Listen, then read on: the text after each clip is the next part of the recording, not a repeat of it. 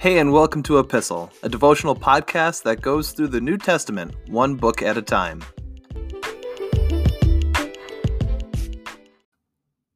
We're back in the Gospel of Matthew for today's episode, chapter 12, starting in verse 22. Then a demon possessed man who was blind and couldn't speak was brought to Jesus. He healed the man so he could both speak and see.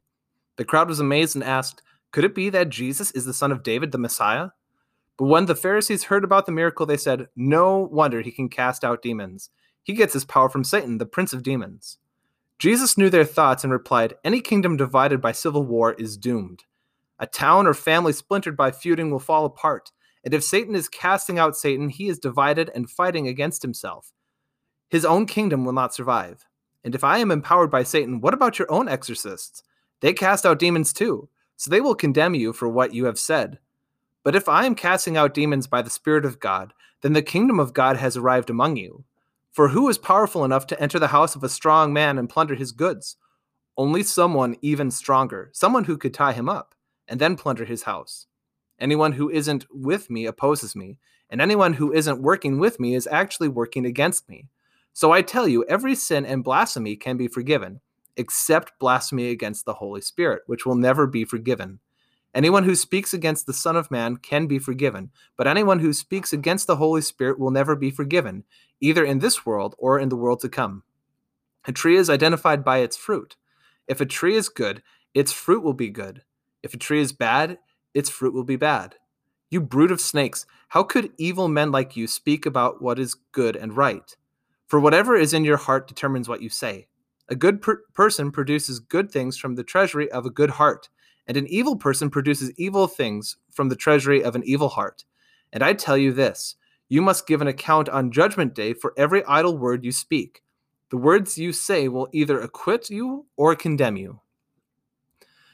In case it isn't clear yet, the Pharisees really don't like Jesus and the ministry that he is uh, going around doing. He is unpredictable, he is powerful, and he is influential. And it seems like, especially in today's text, that they will do whatever they can to discredit him even in the face of an obvious miracle, they refuse to believe, which is really saying something, right? You would think that they would be able to, they wouldn't be able to refute it, that they would have to acknowledge it, that they would have to acknowledge the power and authority that Jesus has, and yet they don't want to. Jesus, knowing their thoughts, turns against them immediately and appeals to their sense of logic, right? Why would Satan cast out one of his own?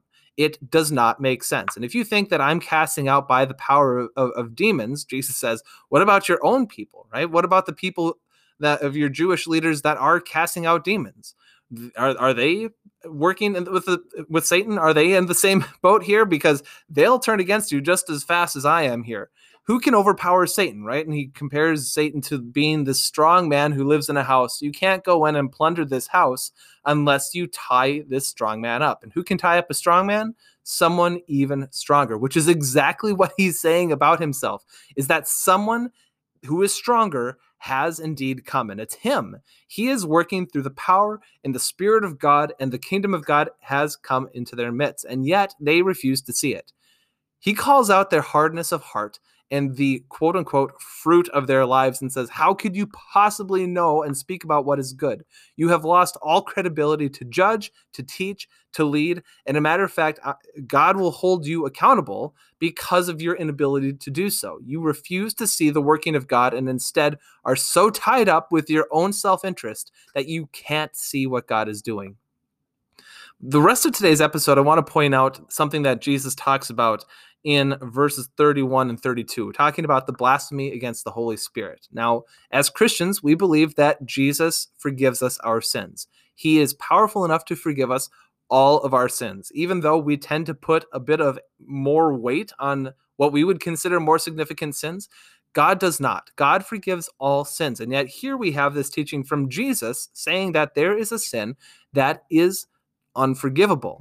Now, in light of this, right, what is this sin, it's blasphemy against the Holy Spirit. And, I'm going to uh, pull a page from one of my teachers coming through school, and I think he did uh, the best job describing the role of what's taking place here, describing what's going on. we have to consider what the work of the Holy Spirit is. And one of the jobs that the Holy Spirit does, what part of his work is that he convicts people of their sins. Now, you have the opportunity to resist his work, to refrain it, to work against it. And when you do that, he isn't going to force himself upon you. He is not going to force you to receive the work that he is trying to accomplish. And when you do that, you remain in unbelief. Your heart becomes hard. And like we're talking about here, this is the sin of unbelief. And what ultimately results in this is that you don't care about what God has to say. Uh, a prime example of this is Pharaoh from the book of Exodus, as Moses comes and says, Let my people go, thus, say, thus says the Lord.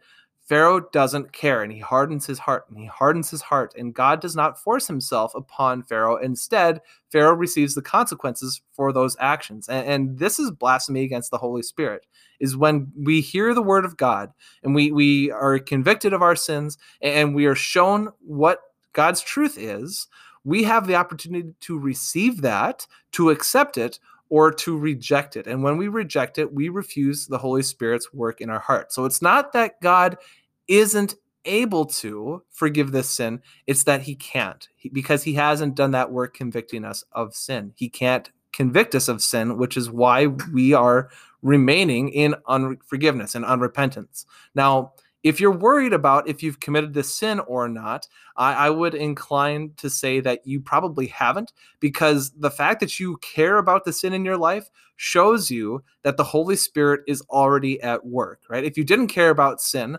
then the Holy Spirit hasn't done his work in your life. So, our takeaway point for us to consider is this that as you consider God's work in your own life, I want you to take the opportunity to pray for eyes to be able to see that that work is being accomplished.